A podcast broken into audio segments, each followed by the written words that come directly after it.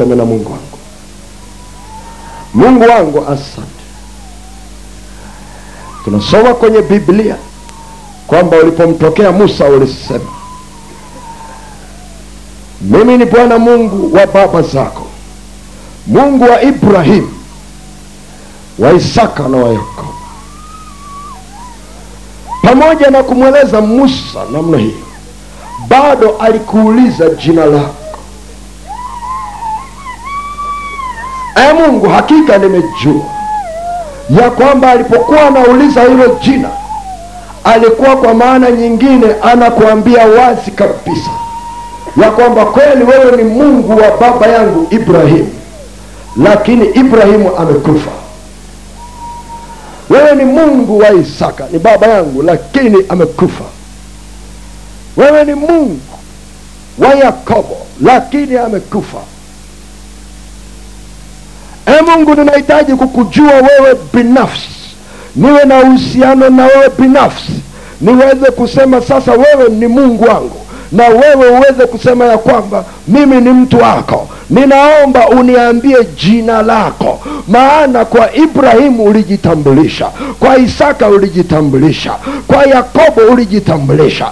Ninaomba na mimi ujitambulishe, ili nitakapoenda kuwaeleza wengine ya kwamba nimekutana na wewe, niwaeleze jina lako. E Mungu, asante. Ulimwambia mimi niko ambaye niko. Sante e Mungu, kwa sababu hata hapa tunasoma kwenye Biblia habari za Mungu, nasi tunakushukuru kwa sababu umejifunua, sio tu kwamba wewe ni Mungu wa Ibrahimu au Mungu wa Isaka na wa Yakobo au Mungu wa Musa au wa Petro au wa Yesu, lakini umejifunua ya kwamba pia ni Mungu kwetu. Nami ninaomba siku ya leo kwa yule ambaye bado hujajitambulisha kwake, Mungu naomba ujitambulishe kwake ya kwamba wewe ni Mungu wa kwake, na yeye ajiweke huru ya kwamba ni mtu wako. E Mungu, utakavyojitambulisha sijui, lakini Roho Mtakatifu ananishuhudia niombe hilo. Jitambulisha kwa watoto wako jioni ya leo. Aye Bwana, wanaonisikiliza mahali hapa, wanaonisikiliza kwa njia ya television au kwa njia ya redio mahali popote, au kwa njia ya kanda, jitambulishe. Inawezekana walikufahamu kwa namna fulani, wape wakujue tena kwa kona nyingine. E Mungu, ninakumbuka kwenye maandiko, maana neno lako linatuambia wazi kabisa ya kwamba Isaya alifunuliwa wazi kabisa, akaona juu ya kile kiti cha rehema wale masrafi wamekaa pale juu, alafu wanaitana mtakatifu, mtakatifu, mtakatifu. E Mungu, ni kwa nini walikuwa wanaitana? Asante kwa kunifungulia macho nipate kujua, maana kila mmoja alikuwa anakaa kwenye kona ya kwake, anaona utukufu wako umefunguka namna hiyo, anamwita mwenzake, lakini kwa sababu hana namna ya kuita jina, anasema alichokiona. Kwa sababu alichokiona hana namna ya kukitafsiri kwa maneno, anaishia tu kusema mtakatifu. Anaposema mtakatifu, anataka wenzake wajue, waone kile ambacho ameona. E Mungu, na yule sarafu mwingine kumbe ameona kingine, naye anamwita mwenzake mtakatifu. Mbingu nzima inabaki kusema mtakatifu, mtakatifu, mtakatifu, kwa sababu ya ufunuo ambao wanaendelea kuona kila siku. E Mungu, na sisi tuna, tunaomba upako wako fresh, ili siku ya leo tuseme mtakatifu kwa namna nyingine, ili tuone utukufu wako kwa namna nyingine, tuone upako wako kwa namna nyingine, tuone neno lako kwa namna nyingine. E Mungu, asante kwa sababu hutoi kiporo kwenye neno lako. Asante kwa sababu tunasoma Biblia ile ile kila siku, lakini neno lako ni fresh kwa sababu ya Roho wako Mtakatifu. Sante Roho Mtakatifu kwa sababu uko mahali hapa tupate kuona utukufu na utakatifu wa Bwana, na kila mwenye pumzi na aseme amen. Jesus. Ni siku ya nne, ni siku ya nne au kipindi cha nne kwa wewe unayetusikiliza kwa njia ya redio. Tunajifunza somo lenye kichwa kinachosema itumie damu ya Yesu ikusaidie. Tumie damu ya Yesu ikusaidie. Mungu ametupa kitabu cha Luka sura ya ishirini na mbili mstari wa ishirini yesu akizungumza na wanafunzi wake siku ile ya pasaka kabla ya kusulubiwa kwake baada ya kuumega mkate pamoja nao na kuwagawia kila mmoja akisema twaeni mle.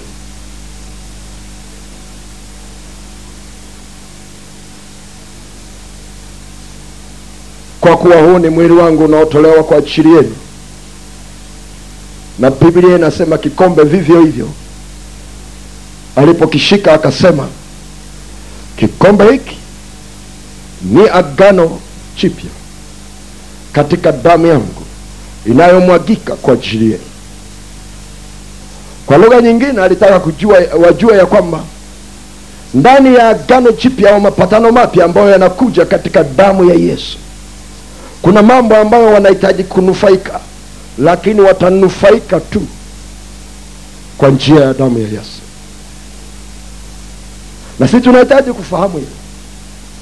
Kipindi hiki tunachoishi sasa ni kipindi cha agano jipya yesu hakuja kutangua torati alikuja kutimiza torati mahali ilipokuwa imepungua. Na ili uweze kufaidi makubaliano mapatano au mambo yoyote ambayo mungu amemwahidi mwanadamu unahitaji damu ya yesu kufaidi yote yaliyoko ndani ya damu ya yesu. Na ndio maana tuna ndio maana tunaendelea kufuatilia polepole kujifunza namna ya kuitumia hii damu ili uyapate yaliyoko katika agano jipya. Maana ni mengi bwana asifiwe. Na tumejifunza mambo mbalimbali ya kutusaidia kunyenyua imani tulizo nazo. Tufike mahali ambapo tutaiamini damu ya yesu kuitumia kwa namna ambavyo huko nyuma hatujawahi kuitumia. Na utakuja kugundua kadri siku zinavyoenda ukisema habari za damu ya yesu na nguvu za mungu zinaongezeka zaidi.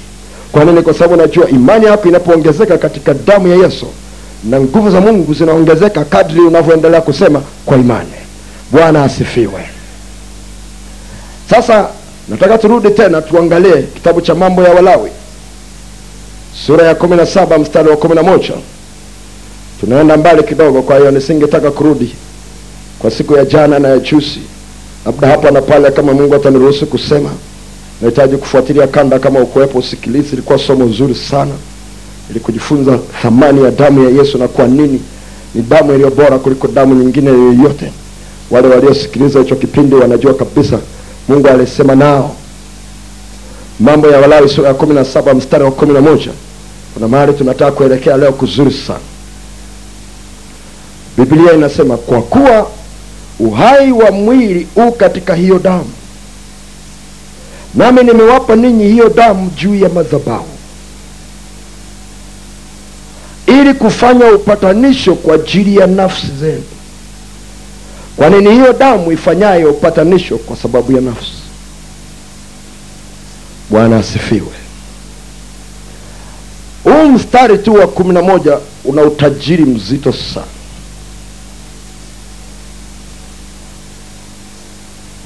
Na mungu amenipa namna ya kuumegua kidogo kidogo huo mstari. Pata kile ambacho anataka upate kwa wakati huu. Anasema uhai wa mwili u katika hiyo damu damu ni uhai au ni uzima wa kitu.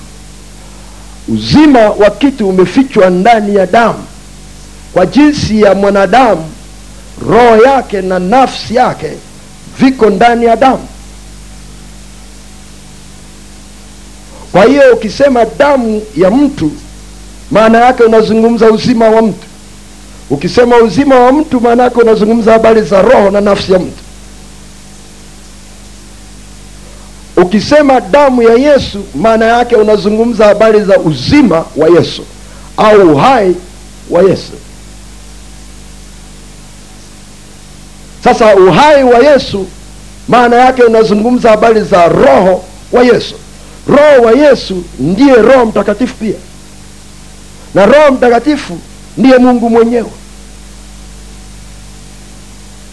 Kwa sababu mungu ni roho. Haleluya haleluya sasa maandiko yanasema nami nimewapa nini hiyo damu juu ya madhabahu. Esema juu ya madhabahu.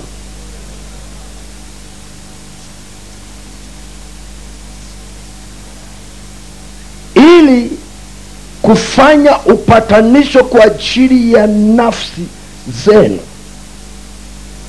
Kwani ni hiyo damu ifanyayo upatanisho shika sana haya maneno. Unaweza ukatubu unavyotaka kutubu. Lakini hakuna mtu ambaye anaweza akasema kwa kinywa chake akapatana na mungu isipokuwa damu iko katikati. Kwa sababu damu ndiyo inayofanya upatanisho. Damu kwa sababu ni uzima wa kitu inasema. Maandiko yameweka wazi kabisa kwamba damu ya yesu inanena maneno mazuri kuliko ile ya habili sasa kwa sababu ndani ya damu kuna uzima kuna roho inaongea.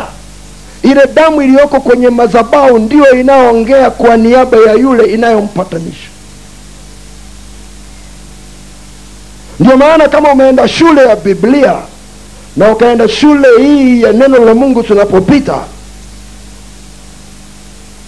alafu bado unaenda kutafuta wanyama na nini na mafahari unamwaga damu mahali ili kukusemea au kwa babu au kwa nani. Alafu bado jumapili unaenda kanisani unamchanganya. Unajua kitu unachofanya? Maana yake unamwambia mungu damu ya yesu haifai. Nafikiri hii ya mbuzi ndiyo bora hakuna dharau mbaya kama hii. Minakwambia hakuna dharau mbaya kama hii. Itawezekanaje damu ya mungu aliyeumba mbuzi ikawa ya chini kuliko damu ya mbuzi kiumbe alichoumba mwenyewe. Biblia inasema watu wangu wanaangamizwa kwa kukosa maarifa. Mungu anasema na wewe haya maneno ili kama ulikuwa unafanya haya mambo unyamazi uache kabisa. Ndani yako ulikuwa umepata msukumo wa kuona damu inaweza ikakusaidia kuongea maana wewe umeshindwa kwamba damu inaweza ikakusaidia walio ng'ambo nyingine wakakubariki wewe ukashindwa.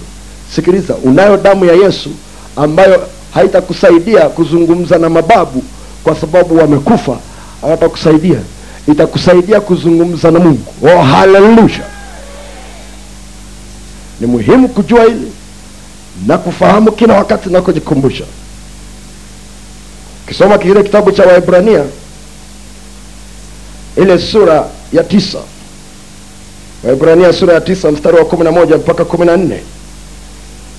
Waibrania sura ya tisa kumi na moja hadi kumi na nne. Anasema maneno pale yatakusaidia anasema lakini kristo akiisha kuja aliye kuhani mkuu wa mambo mema yatakayokuwapo kwa hema iliyo kubwa na kamilifu zaidi isiyofanyika kwa mikono maana yake siyo ya ulimwengu huu wala si kwa damu ya mbuzi na ndama bali kwa damu yake mwenyewe aliingia mara moja tu katika patakatifu akiisha kupata ukombozi wa milele. Bwana asifiwe. Bwana asifiwe.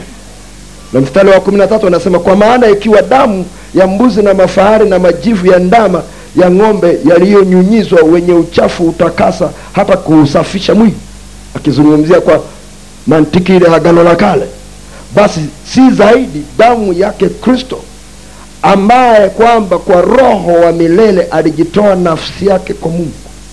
Kuwa sadaka isiyo na mawaa itawasafisha dhamiri zenu na matendo mafu. Pate kumwabudu mungu aliye hai. Bwana asifiwe. Lugha nyepesi.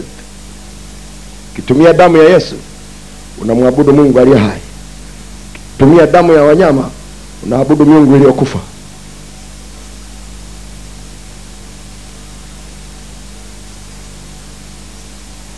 Hii damu ya yesu yeye mwenyewe biblia inasema aliichukua akaiweka kwenye madhabahu ya mbinguni. Wasomaji wa biblia wanafahamu ya kwamba mbinguni kuna hekalu. Biblia imeweka wazi kabisa. Nami nikaona hekalu limefunguliwa na sanduku la agano liko ndani yake. Yohana alisema wazi kabisa kule juu mbinguni hekalu lipo. Na hizi haya mahekalu yaliyojengwa na wana wa israeli kilikuwa ni kivuli cha hema halisi iliyoko kule juu ambayo haijatengenezwa kwa mikono ya kibinadamu. Na ilikuwa ni kivuli maana yake ilikuwa ni negative. Tukizungumza kwa jinsi ya picha nao nafahamu kabisa negative sio halisi. Ni kivuli cha iliyo halisi. Katika agano jipya tunayo halisi. Agano la kale walikuwa na negative. Katika agano la kale kila kitu waliona kwa kivuli. Maana yake ile inayofanana hawakuona halisi. Katika agano jipya kila negative ya agano la kale ilipitishwa kwenye dark room ya damu ya yesu ikasafishwa ikatoka picha halisi. Ndio maana biblia inatuambia wazi yesu alipofufuka ameenda kule kuzimu akamnyang'anya funguo shetani za mauti na kuzimu. Akawafungua kwanza wale waliokuwa wamefungwa. Biblia inasema makaburi yakafunguliwa.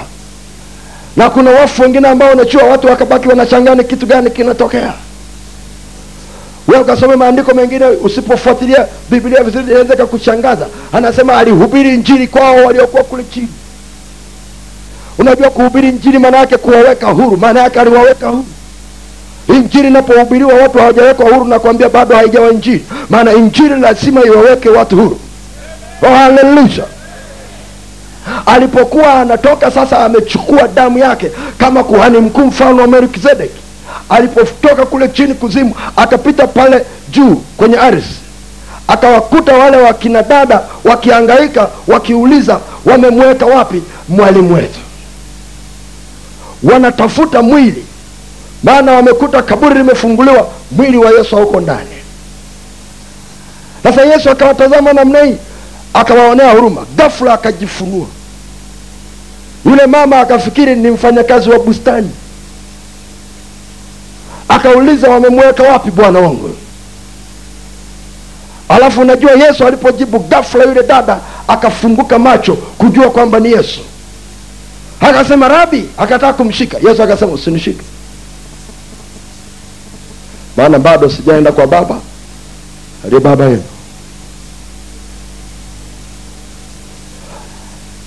Ila kamwambie petro na wanafunzi wangu tutaonana nao galilaya kama nilivyowaambia. Alafu akapotea. Alipokuja kuonekana tena anaonekana na wanafunzi wake ndani ya nyumba tomaso hayuko. Tomaso alipokuja kuambiwa akabisha. Akasema "Ah, ah, nisipoweka vidole kule kwenye ile alama za misumari hata mkiniambia amefuka namna gani siamini. Siku ingine wakiwa wametaa, tomaso akiwepo yesu akatokea akawambia amani iwe kwenu.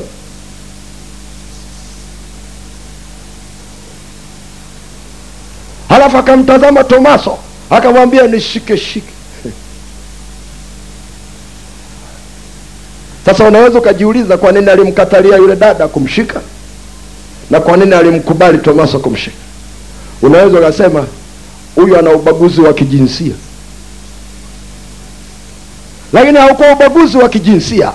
Alikuwa bado yuko kazini. Alipomkuta yule dada pale alikuwa amebeba damu yake kama kuhani mkuu akielekea patakatifu pa patakatifu akaiweka ile damu kwenye madhabahu ya mbinguni. Na anapoingia patakatifu pa patakatifu hawezi kuruhusu mtu aweze kumgusa tena. Ndio maana akaenda. Alipoenda akakabidhi ile damu akaiacha pale kwenye madhabahu akateremka yeye huku duniani kuendelea kuzungumza na wanafunzi wake. Kwa nini nimesema maneno haya? Ili upate kujua alipokuwa anazungumza kwenye mambo ya walawi anasema nimewapa damu hii juu ya madhabahu. Wakati ule alikuwa anawaambia damu ya mafahari. Katika agano jipya tunaenda kwa damu ya yesu lakini na yenyewe iko juu ya madhabahu. Bwana asifiwe. Bwana asifiwe ni muhimu sana upate kufahamu hili kwamba damu ya yesu iko juu ya madhabahu ya mungu. Inasubiri neno la mtu aseme. Ili kila kitu ambacho ile damu ilitusaidia kupata katika agano jipya upewe. Maana ni hiyo damu inayofanya upatanisho kwa ajili ya nafsi. Sasa ni vigumu sana kuelewa umuhimu wa damu hii kutupatanisha bila kuelewa kitu gani kilitokea dhambi ilipoingia na kwa nini tunahitaji upatanisho. Sasa mi ni mwalimu mungu ananipa kuangalia ndani zaidi unachuo kwa wacha nikuonyeshe vitu vingine ambavyo vitakusogeza hatua. Maana nilimwomba mungu anipe somo practical. Ukitoka hapa nakwambia unatumia damu ya yesu. Oh haleluya oh haleluya oh haleluya ni muhimu sana uweze kufahamu dhambi inaathiri au imeathiri kiasi gani uhusiano wa mungu na mwanadamu.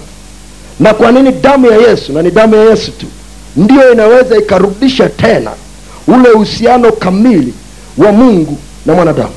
Hakuna damu ingine inaweza ikafanya hicho kitu hakuna utaratibu wa dini yoyote. Hakuna hakuna maneno au kulia sana au kufunga sana kunakoweza kukupatanisha na mungu isipokuwa umesimama katika imani ya damu ya yesu. Oh haleluya. Naomba uangalie kitabu cha mwanzo sura ya tatu. Kitabu cha mwanzo sura ya tatu kwanzia ule mstari wa sita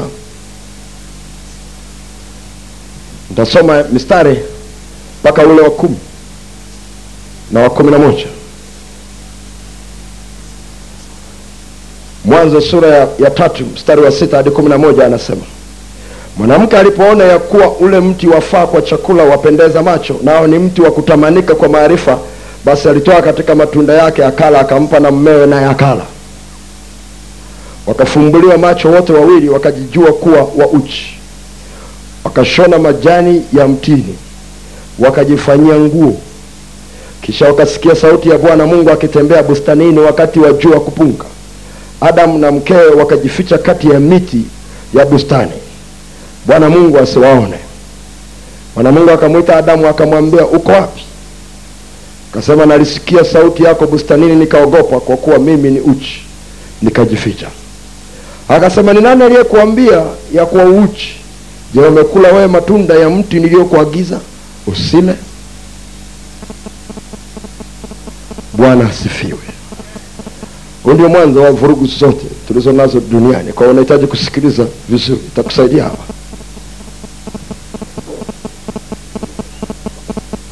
kufuatana na maandiko waraka wa kwanza wa yohana ile sura ya tatu ule mstari wa nne dhambi ni uasi. Ndio maana yake. Dhambi ni uasi. Uasi maana yake kwenda kinyume cha. Ndio maana ya uasi.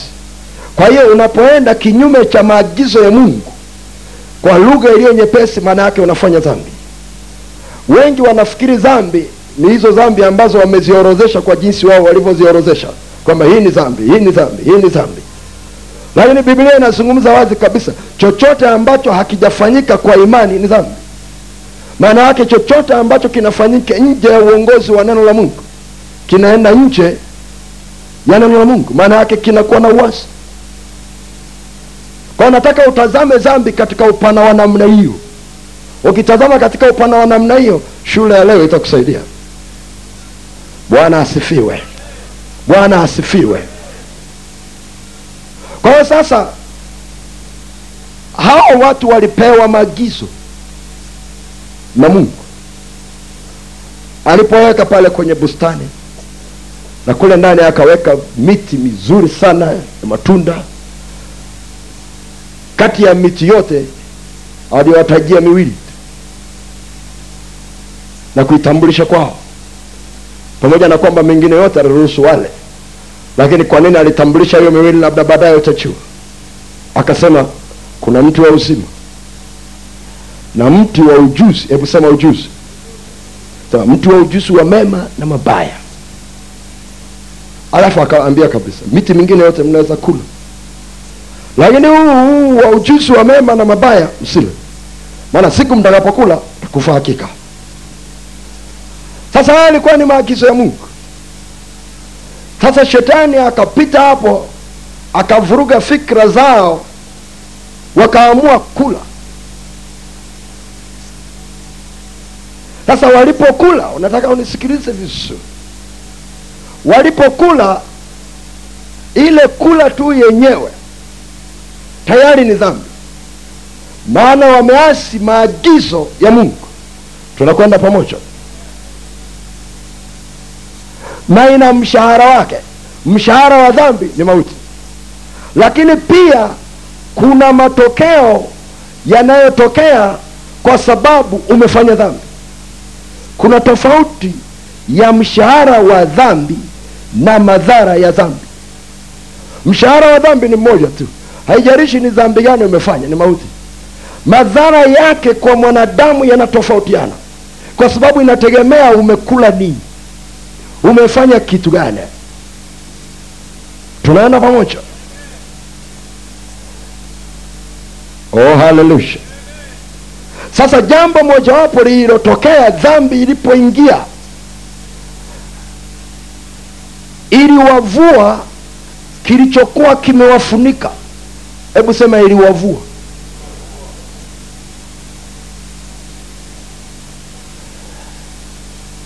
iliwavua kilichokuwa kimewafunika. Unaweza ukasema umejuaje? Wamesema wenyewe. Sasa unisikilize. Kilichokuwa kimewafunika hakikuwa kifuniko kwa jinsi ya mwili. Kilikuwa ni kifuniko au nguo kwa jinsi ya rohoni. Kwa nini? Kwa sababu kwa jinsi ya mwili walikuwa uchi.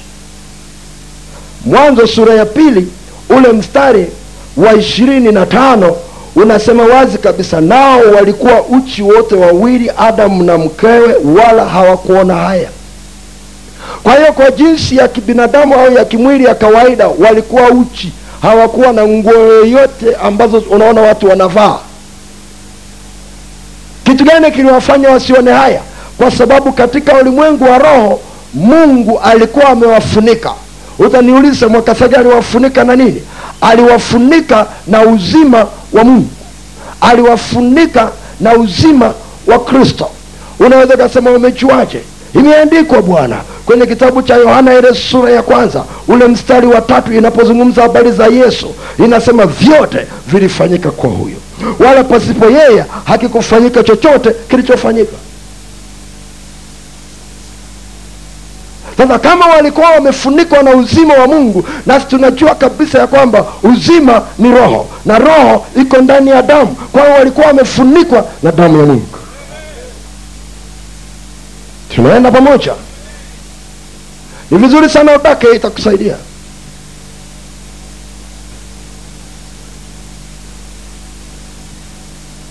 Maana hao watu dhambi ilipoingia tu iliwavua na ilipowavua biblia inaniambia wazi kabisa wakajijua ya kwamba wako uchi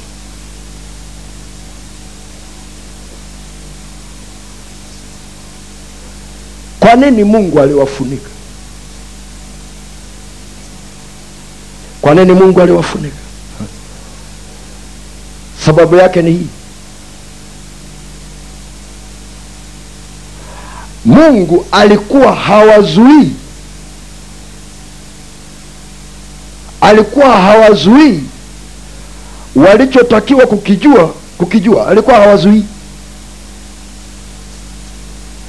Ila alikuwa anawazuia kile ambacho hawatakiwi kukijua wasikijue. Ngoja nirudie tena sentensi. Ni muhimu sana ujawekwa maana unapofunika kitu kuna vitu viwili. Kuna aliyoko nje utaki aone ndani. Aliye ndani utaki aone nje. Nanisikia nachosema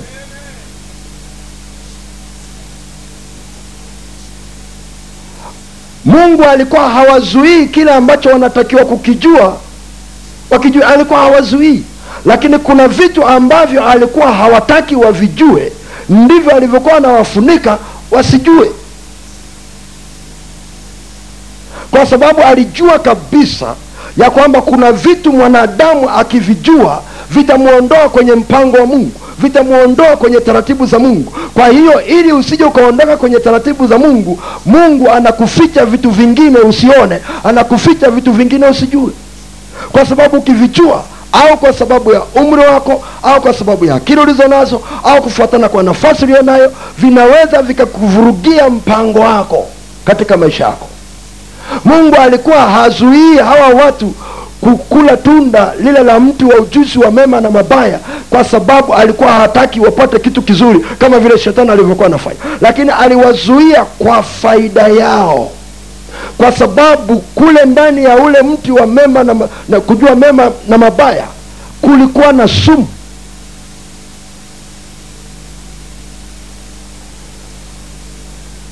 Ilikuwa ni kwa faida yao labda nizungumze kwa lugha hii. Gafula utaona nuru pole pole. Wale wazazi wanaelewa. Kuna vitu vingine ambavyo unazuia watoto wako wasijui, lakini wao wanafikiri unawaonea.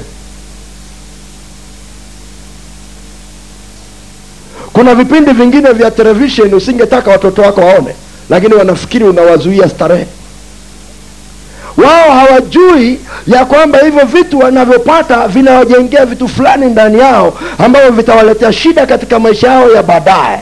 Lakini kwa sababu ya hali ya ulimwengu ilivyo ule mti wa ujuzi wa mema na mabaya mwanadamu ameukuta hapa dunia na nitakueleza kwa nini ameukuta. Hiyo hali ya kutaka kuvumbua na kuonja iko tangu kwenye bustani ya eden.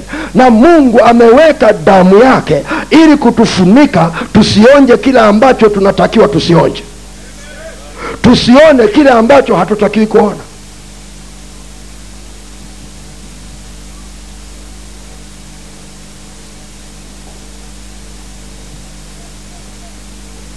Watoto wengi sana wanapata shida. Wakishakuwa watu wazima ndipo wanaelewa kwa nini wazazi wao walikuwa wanawakataza vitu fulani?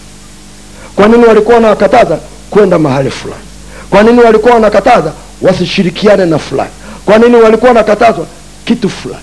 Si kwa sababu walikuwa wanawachukia wale watoto lakini wale wazazi walikuwa wanaona kabisa akiona na kushiriki hivi vitu vitamletea shida katika maisha yake. Kwa hiyo walikuwa wanatafuta kila namna ya kulinda yule mtoto na kumfunika kwa njia yote wanayoweza asione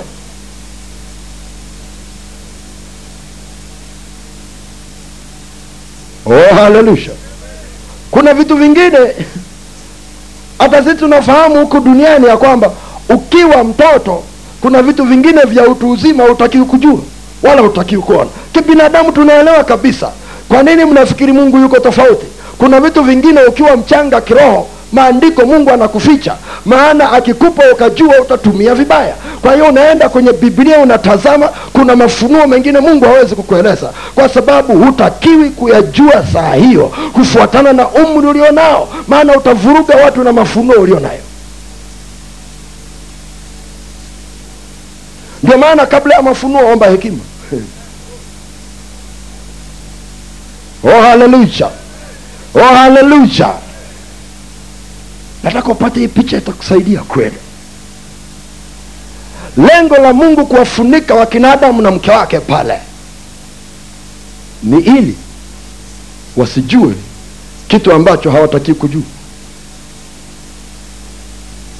Kwa sababu mungu alikuwa amewakusudia kufanya kitu fulani katika maisha. Na dhambi inawaondoa kwenye mpango wa mungu oh haleluya haleluya sasa unajua ukisoma hii habari swali la kwanza linakuja kama mungu alijua kwamba huu mti ni mbaya namna hii, kwa nini aliupanda? Kwa nini amewaweka watu mahali pagumu namna hiyo kwa nini aliupanda? Si angeacha tu akasema tu kuna mti hapa wa uzima alafu mwingine akaukatilia mbali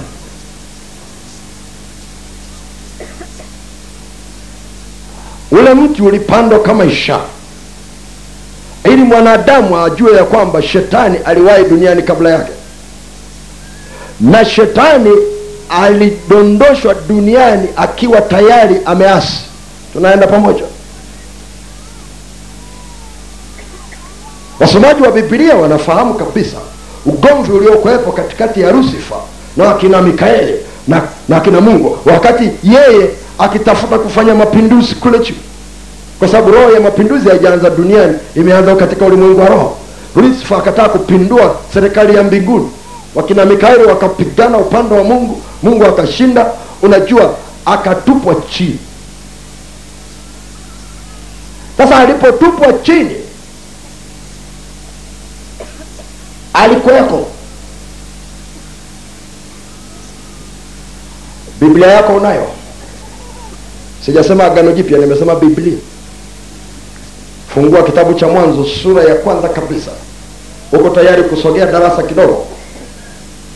Maana kila siku ukiwa darasa la kwanza hata unachoka si ndio? Lazima uanze kwenda chuoni chuo kikuu pate na digrii mbili tatu. Kwa wacha nikuonyeshe mambo mengi, madamu roho mtakatifu ananiruhusu kukuonyesha wacha nikuonyeshe. Takufikirisha kisasa. Angalia ile sura ya kwanza mstari wa kwanza na wa pili anasema hapo mwanzo mungu aliziumba mbingu na nchi alafu ikawekwa full hebu sema full alafu anasema hivi nayo nchi ilikuwa ukiwa tena utupu na giza lilikuwa juu ya uso wa vilindi vya maji roho ya mungu ikatulia juu ya uso wa maji. Na mi nataka nikuambie hivi kuna kipindi ambacho biblia haisemi ni muda gani kilipita katikati ya mstari wa kwanza na wa pili kwa sababu ule wa kwanza anasema hapo mwanzo mungu aliziumba mbingu na nchi ikawekwa furusto. alafu unajua bila hata taarifa yoyote ule mstari wa pili unaruka unazungumza unasema nayo nchi ilikuwa ukiwa. Ukiwa maana yake kuna kitu kilikuwepo kimeondoka. Halafu anasema tena utupu. Maana yake kulitakiwa kujae kitu. Inamaanisha kulikuwa kumejaa kitu kikaondoka. Anazungumza hapa anasema giza lilikuwa juu ya uso wa vilindi vya maji giza lilikuja saa ngapi? Na maji yalikuja saa ngapi? Na kwa nini roho alitulia juu ya maji? Nataka nikufikirisha. Ili uweze kuelewa kwamba kuna kipindi kimepita hapo katikati wakati ugomvi unaendelea kati ya mungu na, na, na, na shetani shetani alipodondoshwa. Unajua unapoanza kuzungumza habari za mwanadamu mpaka anawekwa na kila kitu unajua kimekaa pale shetani akiangalia. Shetani aliona mungu akimtengenezea mwanadamu kitu hajawahi kuona. Maana mbinguni amekaa aliona vitu vinafanana fanana. Wengine hawaelewi kitu ninasema. Unisikilize mungu alipokuwa anaziumba mbingu na nchi mpango wa mauti haukuweko. Ilikuwa ni nchi takatifu na watu watakatifu. Kufa hakukuwepo. Wakati adamu anaumbwa alikuwa ametegemewa aishi milele. Injili haikuweko kwa jinsi unavyoisikia namna hii. Ni kwa sababu wakati ule ilikuwa yule mtu anatakiwa azae watoto wenye sura ya mungu ambao wataishi milele na milele. Ndio mpango uliokuweko. Kwa hiyo mungu akaitengeneza ile dunia kwa namna ya ajabu sana. Kwa hiyo wakati anaenda siku ya kwanza anaanza kuitengeneza siku ya pili anaitengeneza siku shetani anatazama anashangaa ni nani anaandaliwa kitu kizuri namna hii. Unajua ikaenda anaona mungu anagawa anaweka jua anaweka hivi. Shetani anaangalia tu unajua akaona bustani ikitengenezwa. Shetani anaangalia tu akaona ule mto ukienda unajua akaona wanyama alafu ghafla akaona mtu anatokea sasa unaweza ukaelewa hasira yake kwa mwanadamu. Kwamba mungu amemwandalia hiki kitu. Na anajua utaratibu wa mungu bwana. Na alijua kabisa mungu amemkabidhi mwanadamu hii dunia. Na hakuna namna ambavyo anaweza akaingia isipokuwa amemnyang'anya mwanadamu hii dunia kihalali. Oh haleluya oh haleluya kwa hiyo ili kumpa onyo mwanadamu kwamba katika dunia ninayokuweka shetani tayari nimemweka ana kipindi maalum cha kuishi ana kipindi maalum cha kukaa. Kwa lugha ya huku mjini mnasema ana lizi shetani alipewa lizi ndio maana yesu alipotokea yale mapopo akasema umekuja kututesa kabla ya wakati wetu kwa nini? Kwa sababu yanajua wakati wao. Kuna lizi walipewa ya kukaa hapa duniani. Lakini mungu alipokuwa na muumba mwanadamu alijua ni lazima amweleze kilichoko. Na kwamba hicho kilichoko kina shida ili kumsaidia akaweka mti katikati ya bustani wa ujuzi wa mema na mabaya. Na akasema alo kuna mfumo wa maisha katika dunia unayokwenda kuzaliwa. Kuna mfumo wa maisha katika dunia unayokaa ambao ukigusa tu unakufa. Tunaenda pamoja. Ni vizuri udake itakusaidia. Ni vizuri udake itakusaidia. Mungu alijua matunda ya mtu wa ujusi wa mema na mabaya. Ni sumu labda nikueleze kwa namna hii. Kwa nini unaitwa mti wa ujuzi wa mema na mabaya? Unisikilize tafsiri hii. Ni ujuzi ambao unaonekana ni mwema lakini ni mbaya. Ni ujuzi ambao unaonekana ni mzuri lakini ni mbaya. Ndio maana inaitwa ujuzi wa mema na mabaya.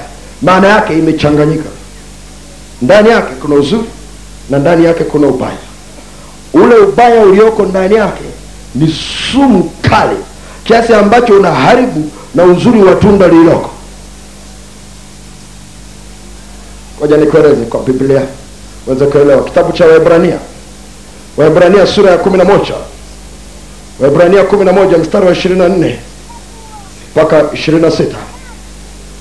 Oh haleluya si unataka kusoma masomo ya chuo kikuu kidogo si ndio? Haleluya. Angalia mstari wa ishirini na nne na ishirini mpaka ishirini na sita. Na nilikwambia shetani anapigana kweli kweli unajua. Sije ukafahamu hisi. Asante kwa sababu ya roho mtakatifu aliyoko hapo natufunulia mafumbo ya mungu. Ule mstari wa ishiri na nne unasema kwa imani musa alipokuwa mtu mzima akakataa kuitwa mwana wa binti farao. Akaona ni afadhali kupata mateso pamoja na watu wa mungu kuliko kujifurahisha katika dhambi kwa kitambo. Hebu sema kwa kitambo. Angalia hii biblia ilivyoandika kuliko kujifurahisha. Hebu sema kujifurahisha. Biblia haiwezi kusema kujifurahisha katika dhambi kama huwezi kujifurahisha katika dhambi. Ni- ni- mnanisikia nirudie?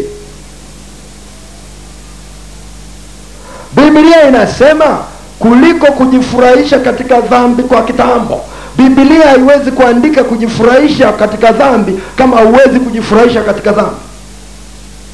La kila mtu angekimbia dhambi kama ingekuwa mbaya kama kusingekuwa na furaha kiasi fulani kwenye dhambi. Kila mtu angeikimbia lakini unajua lazima iwe na sehemu mbili lazima iwe na mema na mabaya. Ndio maana biblia inasema kujifurahisha katika dhambi kwa kitambo. Kuna kitambo ile eneo la uzuri wa ile dhambi inaisha unaanza kula ubaya wake. Sasa kwa sababu umechukua lile tunda huwezi kusema ngoja nile nusu maana ni nzuri. Alafu ndatupa hii nusu. Ukishakula ile ni vigumu sana kuchambua. Ukasema ngoja nichukue hii baya na hii zuri alafu najua nichukue zuri tu baya nitupe ni ngumu sana. Ukigusa tu lile tunda utaanza kidogo kidogo unajifurahisha huko ndani. Ni kwa kitambo biblia inasema mwisho wake ni sumu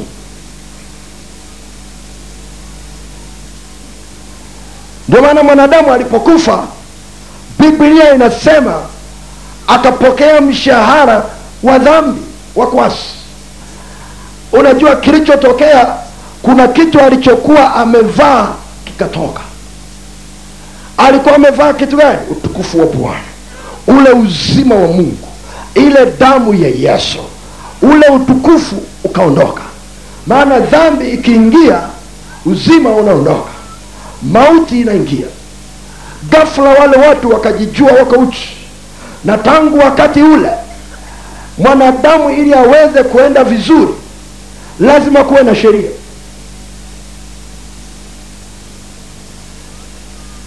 Watu wengi sana hawajajua kwa nini sheria zimewekwa. Sikiliza ile sheria inayosema usiibe haijawekwa kwa mtu ambaye haibi imewekwa kwa mtu anayeiba ile sheria inayosema usizini. Haijawekwa kwa mtu ambaye hazini. Imewekwa kwa mtu ambaye anazini. Kumwekea mipaka kumwambia alo sikia kuna mipaka hapa. Ukivuka hapa kuna dhambi. Sikiliza sheria zote zimewekwa kwa ajili ya wavunja sheria. Ndio maana na adhabu imewekwa kwa sababu wako watakaovunja. Ndio maana biblia inasema ukiwa ndani ya neema uko juu ya sheria kwa sababu ndani yako huwezi ukavunja sheria kwa kutaka. Ile nguvu ya dhambi ndani yako inaondoka. Ndani yako kuna kuona nguvu ya upendo ambayo unajua inataka kumfurahisha mungu wakati wote. Ndio maana inasema uko juu ya sheria. Haimaanishi ya kwamba huwezi kufanya dhambi. Maana yake ni kwamba ndani yako huwezi kufanya kwa kukusudia. Oh haleluya oh haleluya sasa unisikilize wakati wamepata hiyo shida ghafla wakajijua wako uchi. Nataka unisikilize takusaidia wakati na, na hili jambo. Takusogeza mahali. Walipojijua wako uchi mwanadamu akaamua kutafuta njia ya kushughulikia hilo tatizo. Hakumsubiri mungu. Biblia inasema ghafla aibu ambayo walikuwa hawaoneani aibu. Ghafla wakaanza kuoneana aibu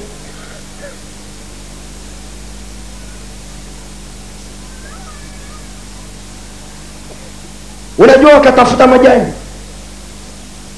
Hebu sema majani. Kwa sababu walifikiri dawa ya, ya dhambi ni majani. Wakatafuta majani. Umewahi kufikiri huyu mume na mke ambaye walifanya harusi wakiwa uchi bila aibu. Maana hawakuwa na shela hawakuwa na nguo. Harusi yao nakuambia fundi washonaji nguo hawakupata kazi. Maana unajua nguo yao ilikuwa imetoka mbinguni. Kwa jinsi ya mwili walikuwa uchi kabisa wa mnyama. Kwa jinsi ya rohoni walikuwa wamefunikwa na damu ya yesu. Na kwa sababu hiyo walikuwa kule ndani unajua hawakuoneana aibu ghafla dhambi ilipoingia kilichowafunika kikaondoka. Wao wenyewe wakaanza kuoneana aibu kitu gani kimetokea?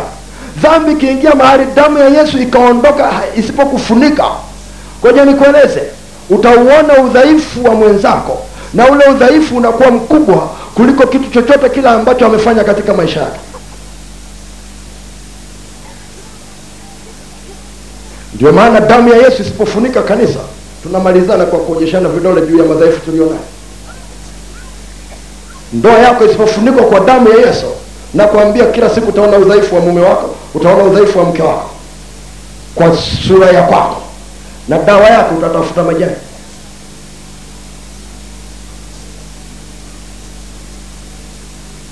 Unaweza ukasema akasema majani ni nini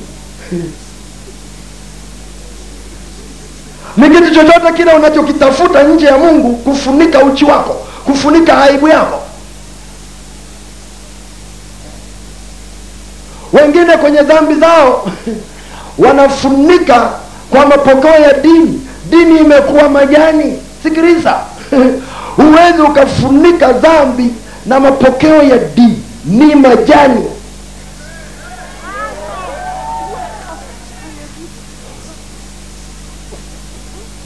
oh haleluya kama unafikiri natania kawaulize wakina adamu kama utakutana nao mahali waliko kawaulize.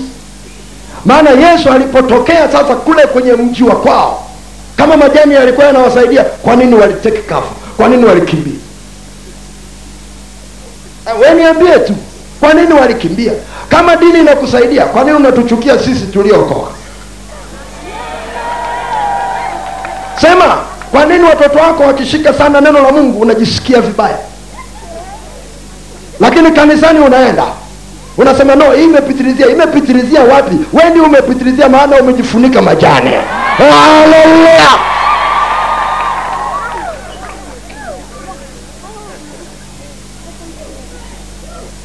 Maana mungu mwishoni kule aliwapa ngozi.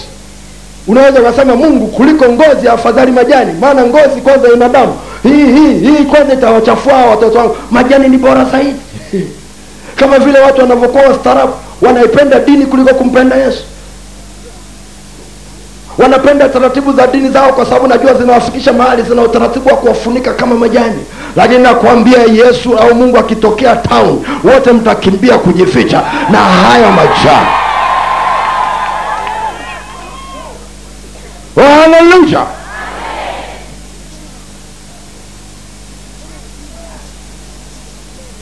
hebu hebu fikiri kweli? Unawezaje kumkimbia mungu? Adamu akajitahidi kumkimbia mungu unawezaje? Haiwezekani bwana. Alafu unajua mungu alipofika pale hakumkuta adam mahali ambapo alikuwa amemweka. Hakumkuta kwenye kusudi alilokuwa amemkusudia. Hakumkuta kwenye mpango aliokuwa amemkusudia. Hakumkuta kwenye tabia ambayo alikuwa amemkusudia. Akamuuliza adam huko sio kwa sababu alikuwa hamuoni nyuma ya kijiti biblia ninayosoma inaniambia nijifiche wape nijiepushe na uso wako e bwana. Nikienda mbinguni huko nikifanya kuzimu kitanda changu huko nikitafuta milima na miamba inifunike nako utaniona. Nijifiche wapi na uso wako? Hakuna mahali popote unaweza ukajificha kufanya dhambi mungu asione. Haiwezekani. Kwa hiyo alipokuwa anasema adamu huko wapi? Maana yake alikuwa anazungumza nao kwa jinsi ya rohoni akisema nilikuumba kwa ajili ya kusudi hili. Nilikuumba uwe na tabia hii. Nilikuweka mahali hapo usimamie kusudi langu. Uko wapi? Maana yake anasema hauko kwenye laini yangu. Alipobanwa. Maana sasa fikiria. Ametafuta mbinu ya kwanza imekwama. Amejifunika majani imekwama. Akatafuta mbinu ya pili akajificha ikakwama. Unisikilize mtu wa mungu unaweza ukajificha na dhambi yako nyumbani unaweza ukajificha na dhambi yako hata kanisani usije. Tukiita semina namna hii ndio unapanga safari yako. Hakuna shida. Wakati mchungaji anakuja nyumbani unasema nina shughuli ofisini. Maana unajaribu kumkimbia mungu. Nakwambia atakukamata tu. Haleluya! Atakukamata tu. We, we tafuta mbinu za kukimbia. Kwa sababu sasa unaona una hofu fulani. Mtu yoyote tu anayezungumza habari za mungu utaki kumwona unakimbia hata adamu alifanya hiyo rilei akabanwa. Lakini huoni adamu akitubu anakuja na sababu nyingine ya tatu. Kumlaumu mwingine kwa kosa alilofanya. Kwani wanadamu wanafanyaga nini mpaka leo?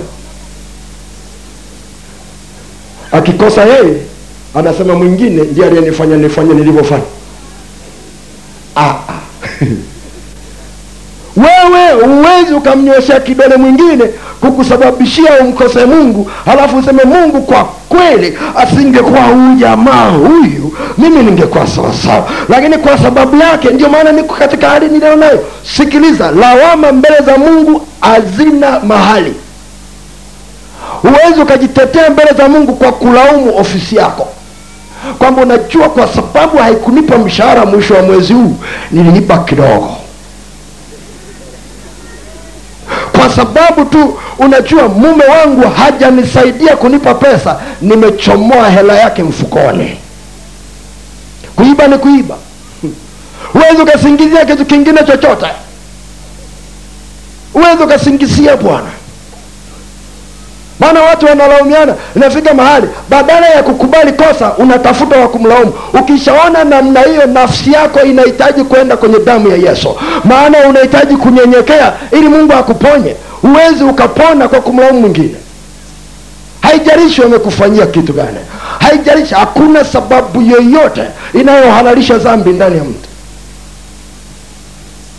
Alafu na mungu akaikubali. Aiku tafuta. Lakini ndicho walichofanya watu. Tatizo wamevuliwa nguo. Nakwambia ile kava ikiondoka unapata shida. Unajua kilichotokea mungu alipokuwa anawafukuza kwenye bustani ya eden aliwatoa majani akawavalisha ngozi ya mnyama. Na wewe unajua ili ngozi ipatikane lazima damu imwagwe. Sadaka ya kwanza ya kuteketezwa aliitoa mungu mwenyewe na sadaka ya mwisho ameitoa mwenyewe. Haleluya! Sadaka ya kwanza imetolewa bustani ya eden. Sadaka ya mwisho ni yesu ile sadaka mungu alijua kabisa. Ili niweze kuendelea kuwasiliana na hao watu angalau hata ni kwa mbali. Lazima kuwe na damu ambayo itatufanya tuwe tunakutana mahali. Maana damu ndio mahali roho zinakutana sio kwenye majani alijua damu ndio inaweza ikamfunika huyu baba na akamfunika huyu mama ili huyu mama asione aibu kumtazama mume wake na huyu mume wake asione aibu kumtazama mke wake. Maana yake unapoona udhaifu wa mwenzako na udhaifu wa mwingine ukiwa umefunikwa na damu ninakwambia hautakusumbua. Kuna namna fulani unajua damu ya yesu inashughulikia. Oh haleluya kwa sababu unajua kama ndani yako una imani ya kwamba damu ya yesu inashughulikia udhaifu wa huyu mtu imemfunika usijaribu kumfunua. Oh, glory. Eh, ngoja nikupe mfano ulio rahisi. Maana nikizungumza kwa mifano utaelewa. Kitabu cha yeremia sura ya 29 kitabu cha yeremia 29 mstari wa 11 yeremia 29:11 anasema hivi.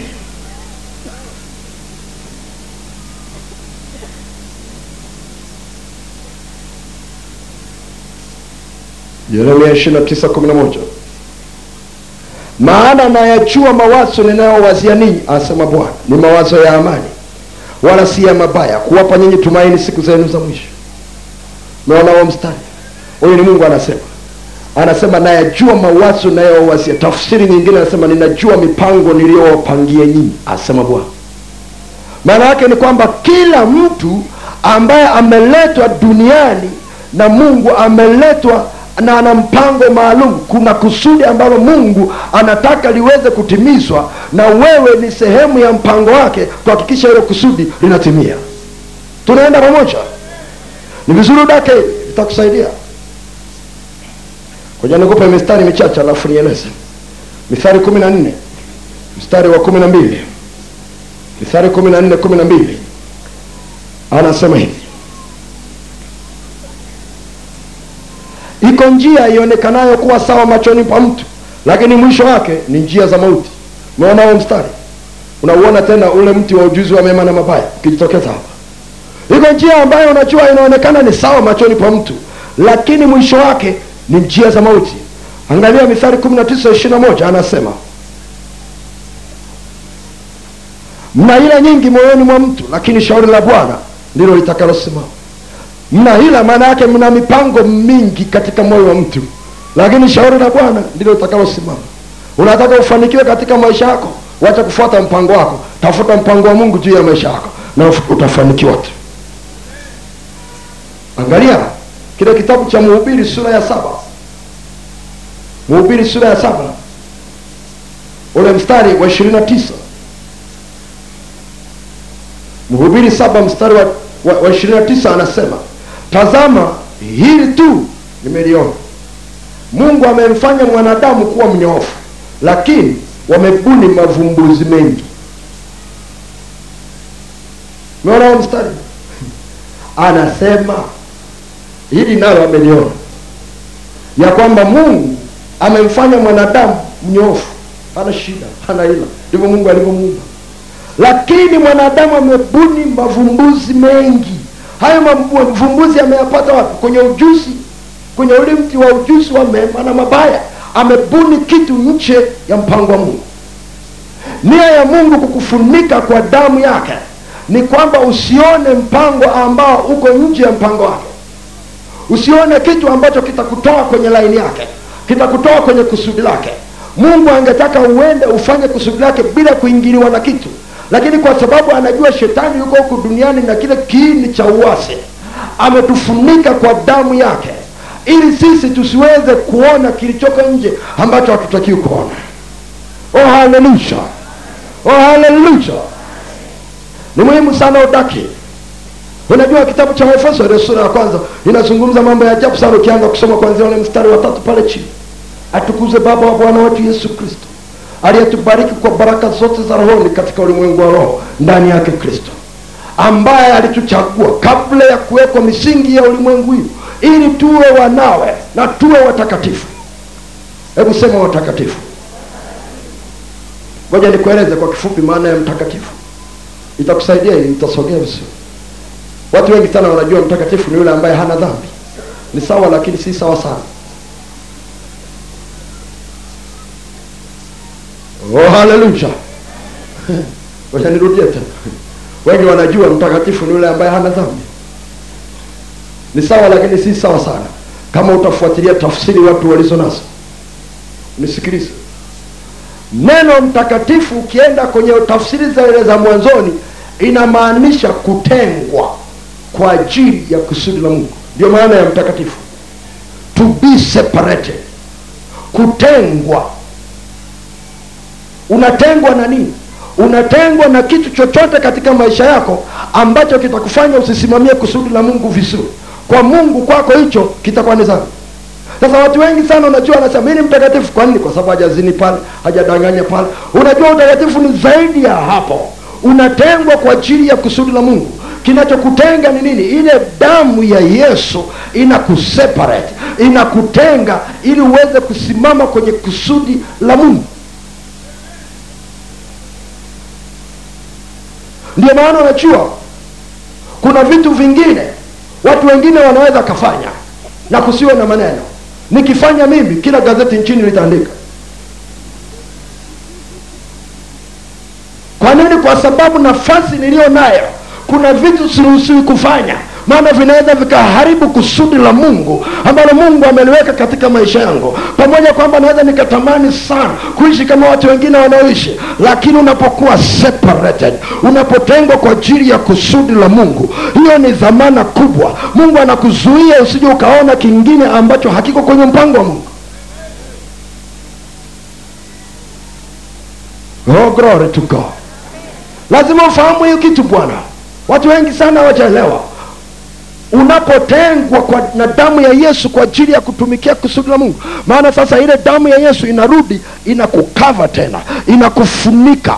Inapokufunika kitu cha kwanza inakuzuia wewe usione nje usione kile ambacho kitakutoa kwenye laini ya mungu.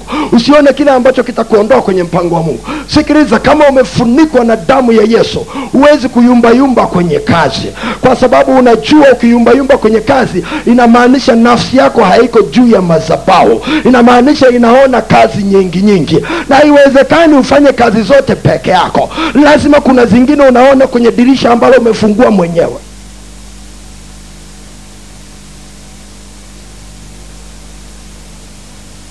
oh glory to god. Ninakwambia siku mungu alinifunulia isiri najifunikaga kwa damu ya yesu kila siku. Namfunika mke wangu kwa damu ya yesu kila siku. Ninafunika huduma kwa damu ya yesu kila siku. Unajua ninafunika kila kitu ambacho kinanihusu kwa damu ya yesu. Kwa nini? Ili kisije kikatoka nje ya laini ya mungu.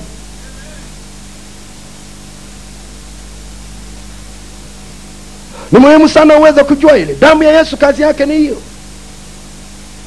Sikiliza bwana kama mungu amekuita na amekupaka mafuta kwa ajili ya kufanya biashara lazima kuna kusudi lake ndani na lazima kuna biashara ya namna fulani anataka ufanye. Lakini kwa sababu macho yako yanachungulia nje nje kwa sababu damu ya yesu haijakufunika vizuri kwenye ile eneo kwenye nafsi yako unajua kitu kinachofanyika ukiona fulani biashara yake inanoga unasema sijui ni jaribu hiyo.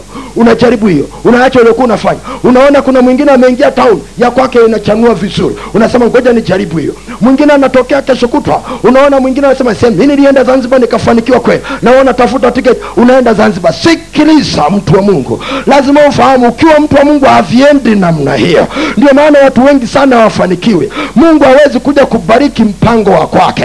Mpango wa kwako anabariki mpango wa kwake oh haleluya anasema ninajua mpango niliyokupangia unajua maana yake upo hatafuti ulipokuwa unaletwa duniani alikuwa tayari ametayarisha mpango.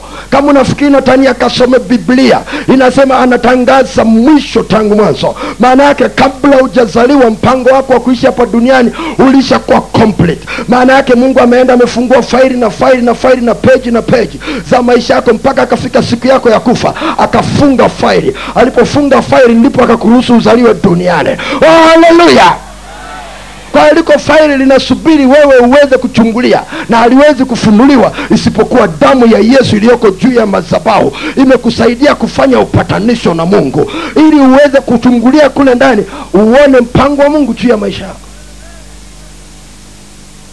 Ndio maana damu ya yesu ikikufunika huwezi kuyumbishwa na pesa. Huwezi kuyumbishwa na mali. Huwezi kufuata kazi kwa sababu ina mshahara mkubwa unafuata kazi kwa sababu kusudi la mungu linaenda kutimizwa katika maisha yako. Utajua kabisa na hayo mengine yote utazidishiwa ukiona mtu anayumba namna hiyo we fahamu tu nafsi yake haijafunikwa na damu ya yesu ile eneo. Na watu wengi sana hawapendi kusikia kwa sababu walifikiri ndio wanajitahidi. Sikiliza hatuendi kwa kujitahidi kwa mungu. Anasema msijisumbue katika neno lote kwa nini? Kwa sababu tayari ameshatengeneza mpango. Unahitaji kujua alafu tembee ndani yake haleluya ndio maana unajua ni vizuri sana ujizoeze kujifunika kwa damu ya yesu tena. Kwa sababu unajua unapofunika nafsi yako na maisha yako kwa unajisemea kabisa mungu ninaomba damu yako inifunike siku ya leo. Nisione kitu kingine chochote ambacho hakiko kwenye mpango wako. Wasema tu namna utashangaa. Vitu vingi ambavyo ulikuwa unafanya vinakatika vita vitakatika. Ukisema hey, mungu ninaomba damu yako inifunike nisione mtu ambaye hutaki, hutaki nimwone. Na kweli utamwona hata mkipishana naye. Unajua watu wengine wanafikiri natania tulikuwa mahali fulani kwenye mkutano. Sasa watu wengi sana saa ingine wanapoona ninaita watu kuwaombea hapa mbele wanafikiri labda ninawapendelea au nachagua watu wa namna fulani. Mungu ananiambia ita wa namna hii. Huyu aje hapa mbele ombea hiki sasa unajua nikianza kuomba namna hiyo na kabla sijaja nimeshajifunika katika damu ya yesu uwe na uhakika kile ambacho si cha mungu sitaona. Kwa hiyo kiongozi mmoja pale alikuweko ambaye alitaka mke wake aombewe. Sasa kwa sababu ana nafasi unachua kwenye zile kamati akampitisha akamleta mbele. Bila mi kumwita. Unajua alisimama karibu na mimi sikumwona niliombea kila mtu ye sikumwona sitanii kweli sikumwona. Akaondoka. Mesikitika sana. Mke wangu baadaye ananiuliza kwa nini ukumwombea mke wa fulani? Nikaambia wapi? Asema alikuwekwa hapo muda wote. Nikaambia sikumwona kabisa. Sitanii kweli sikumwona. Kwa nini? Macho yangu yamefichwa. Nisione chochote ambacho hakiko kwenye laini ya mungu sahihi maana unajua huruma ya kibinadamu ingeingia ningemtazama hapo ningesema se mke wa fulani ningekimbilia kumwombea sikiliza huu upako sio wa kwetu hatugawi kama pipi bwana. Huu upako ni wa mwenyewe. Haleluya! Ndio maana watumishi wa mungu lazima wale gharama ya kujifunza kutembea chini ya damu ya yesu. Ndio maana mungu hana upendeleo. Akikufunika kwa damu yako ukijifunika kwa damu yake utashangaa kweli wanaenda kwenye duka lako halafu sema nalifunika hili duka kwa damu ya yesu. Lisimamie kusudi la mungu. Utashangaa vitu vingine ambavyo ulitaka kuuza kwenye duka. Huwezi kuviuza. Sio kwa sababu ni vibaya ni kwa sababu mungu akukupangia wewe uuze. Oh haleluya haleluya haleluya oh glory to god. Umewahi kujiuliza kwa nini vijana wengi sana wanahangaika na maisha kwa sababu wazazi wao hawajajua kuwafunika katika damu ya yesu. Kwa sababu wakijua kuwafunika katika damu ya yesu hawawezi kuhangaika. Watakuwa na uhakika na kilichoko ndani maana ndani ya ile damu ya yesu hawawezi kumwonea haya mtu yeyote. Hawawezi kuonea haya injili. Hawawezi kuonea haya kusudi la mungu. Maana wamefunikwa kwa damu ya yesu kristo. Ninakwambia ndani yake atakuwa na uhakika ya kwamba na uhakika ya kwamba na uhakika kwamba mungu anataka nipite hapa. Ninakwambia huwezi kumbandua. Ni kwa nini? Damu ya yesu imemfunika. Oh, ndio maana unajua lazima ujifunze kanisani wako kuomba kila wakati. Mungu tunaomba ili kanisa letu lifunike kwa damu ya yesu. Mfunike mchungaji wetu kwa damu ya yesu. Funika baraza la wazee kwa damu yako hata kama hawajaokoka. Funika huko ndani ya nyumba. Wasichungulie nje. Tasema mwakasege sasa hawajaokoka? Yule mwanakondoo aliyewasaidia wana wa israeli alichinjwa mmoja kwa ajili ya familia. Lazima walikuweko wakorofi ndani lakini walipona kwa sababu tu ya yule aliyechinga kondoo. Sikiliza mtu wa mungu mmoja akiweko akiomba toba mungu anaponya nyumba nzima. Oh haleluya! Mtu wa mungu mmoja akiweko kwenye nchi akabaki peke yake na nchi nzima ikaamua kumvuruga mungu akisimama mbele za mungu na damu ya yesu akaomba toba mungu anairehemu nchi kwa sababu ya yule mtu mmoja mungu anaweza kairehemu familia yako kwa sababu yako peke yako. Umejua kusimama katika damu ya yesu. Umejua kabla ya kuondoka kuifunika katika damu ya yesu. Umejua namna ya kufunika kila kitu kinachokuhusu iwe ni gari iwe ni nini kwa damu ya yesu. Halafu unajua unasema hayo maneno kwa imani. Ukiamini kwamba ukisema namna hiyo uzima na uhai wa yesu unafani, unafunika hicho kitu ulichokifunikia na nakwambia uhai na uzima wa mungu ukifunika shetani hawezi kuingia kutoka nje kuingia ndani. Na yule aliyoko ndani hawezi kuona mpango wa shetani nje. Oh, upande wako. Haya lakini nakwambia hili ni somo tamu sana. Oh, nimeona ushindi mkubwa sana. Weweka kwenye matendo utashangaa vitu mungu anafanya. Wewe nikaweka kwenye matendo. Mimi sijui kwa upande wa kwako. Angalia maisha ulionayo. Ni kitu gani unataka kilindwe na mungu? Kisimame kwenye kusudi la mungu. Hakikisha kila siku nakifunika kwa damu ya yesu nasema hiyo unauseme kwa imani na utashangaa kweli kweli. Oh haleluya. Haleluya. Haleluya. Haleluya. Oh glory to god. Hii ni siri nzuri. Sasa wengine hawaelewi kitu ninasema unacho. Damu ya yesu inakukinaisha kitu chochote kile ambacho sio mpango wa mungu. Labda ndipo utaelewa ofisi. Sikiliza. Ingekuwa kama tunatafuta kazi za kufanya kwa sababu ya mshahara labda nisingekuwa na hubiri sahihi maana zimekuja nyingi sana usoni. Nyingi tu sio kidogo.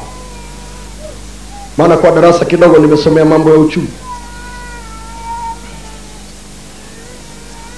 Na tuliposomeshwa katika nchi hii wale tuliosoma ile eneo la uchumi maana uchumi na upana wake lile eneo la uchumi tulilosoma sisi wakati tulipokuwa tunamaliza kile chuo tulikuwa ishirini na nne tu nchi nzima. Ishirini na nne tu. Kwa unaweza ukaelewa ningeweza kwenda mahali gani. Ni kati ya hao ishirini na nne nafikiri ni wanne wameshakufa. Kwa hiyo bado kuna nafasi kubwa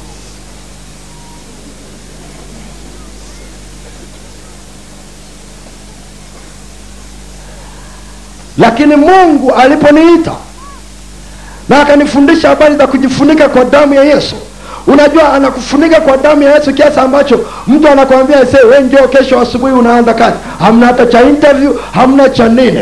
Unajua ndani yako damu ya yesu inakinaisha ni kama vile lile neno linalokuja lazima lipite kwenye uzima kwanza wa yesu lipite kwenye ile covering ya damu ya yesu. Linachujwa makali yote ya kukuvuta kukufuata uende nchi ya mpango wa mungu. Ikifika ndani ya moyo wako una hamuna hiyo kazi halafu watu wanakucheka wanasema huyu mtu vipi? Amepewa hii kazi amekataje kazi nzuri namna hii. Sikiliza mpango wa mungu ni kazi nzuri kuliko kazi nyingine yoyote nje ya mpango wa mungu.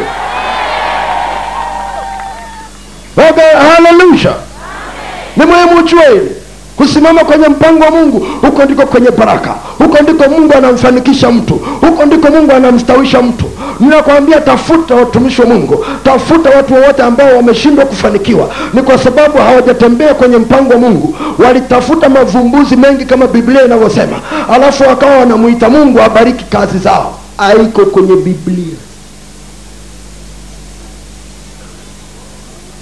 Kama unafikiri natania nenda ofisi yoyote ambayo haijakutuma safari.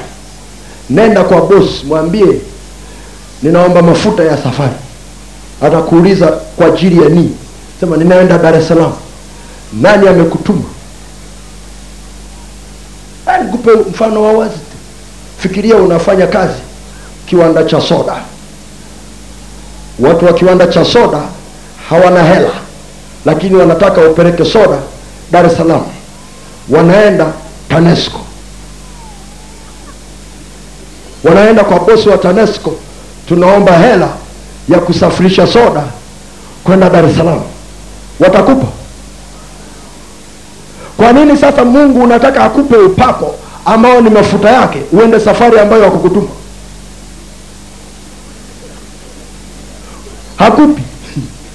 Unaweza ukadondoka hapa ukaenda chini ukafikiri upako umekushukia kumbe umemshukia jirani umekupiga kikumbo tu wewe. Wewe unatoka kapa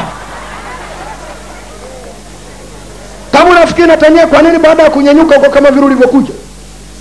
Kama unafikiri natania uliza gari yoyote bwana ikijaza mafuta unaona kabisa imejaza. Funika macho yako.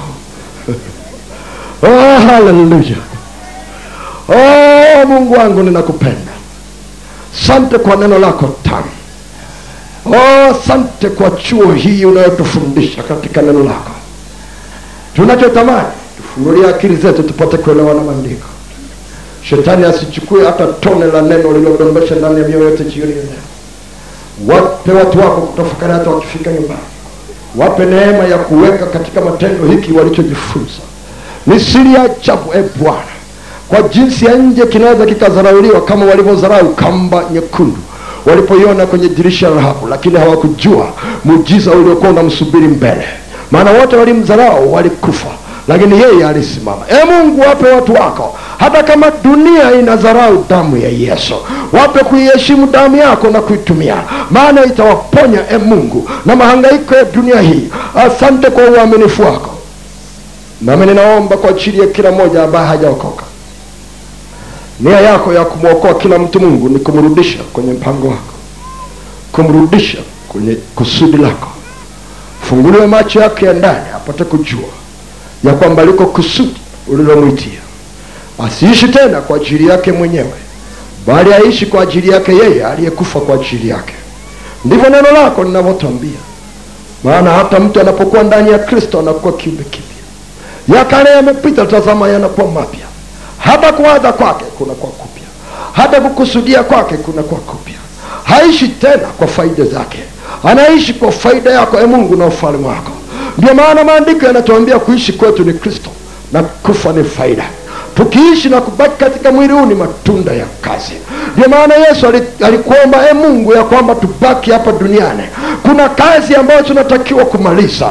Alijua kabisa unatupenda na ungeturudisha mbinguni kama vile ulivyomrudisha yeye. Akasema e mungu ninaomba uwalinde na yule mwovu. Ninawatuma kama vile nilivyo ulivyonituma mimi. Ili bwana waende wakamalizie kazi niliyokuwa nimeanza. Asante kwa uaminifu wako e mungu. Nami ninaomba roho wako mtakatifu ambaye yuko pamoja nasi mahali hapa. Agusa kila mmoja ambaye mungu unajua hajaokoka. Wapo wapate kujua ya kwamba e mungu kuokoka sio dini wala sio dini mpya. Kuokoka e mungu ni kutoka kwenye mpango wa shetani au wa kibinadamu na kuingia kwenye mpango wako ambao unaongozwa na ufalme wako unaongozwa na roho wako. E mungu kuokoka ni kuondoka kwenye wimbi la mauti na kuingia chini ya damu yako na ulinzi wa damu yako. Asante bwana kwa sababu anapookoka anaingia kwenye agano jipya na damu ya yesu inakuwa pale kwenye madhabahu kwa ajili yake.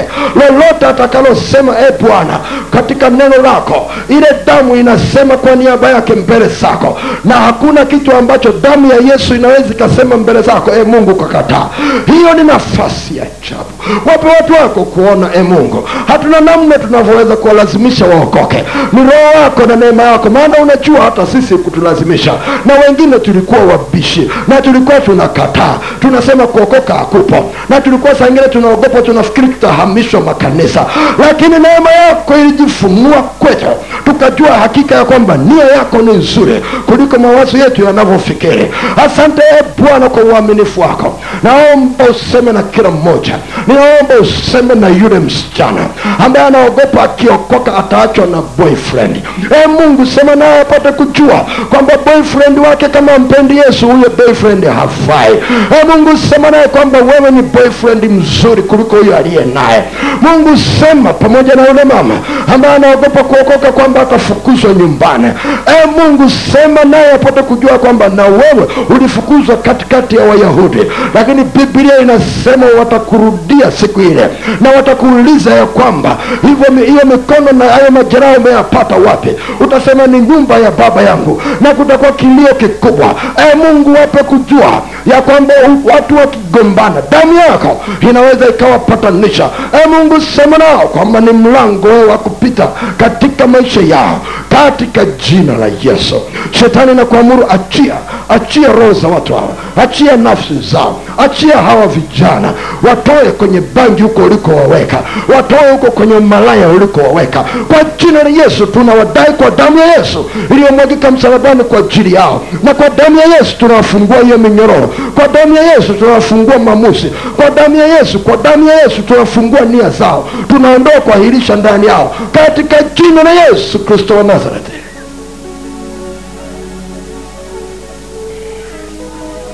Tukiwa tumefunika macho nauliza swali hili mulimu, kama unajua hujaokoka nataka niombe kwa ajili yako jioni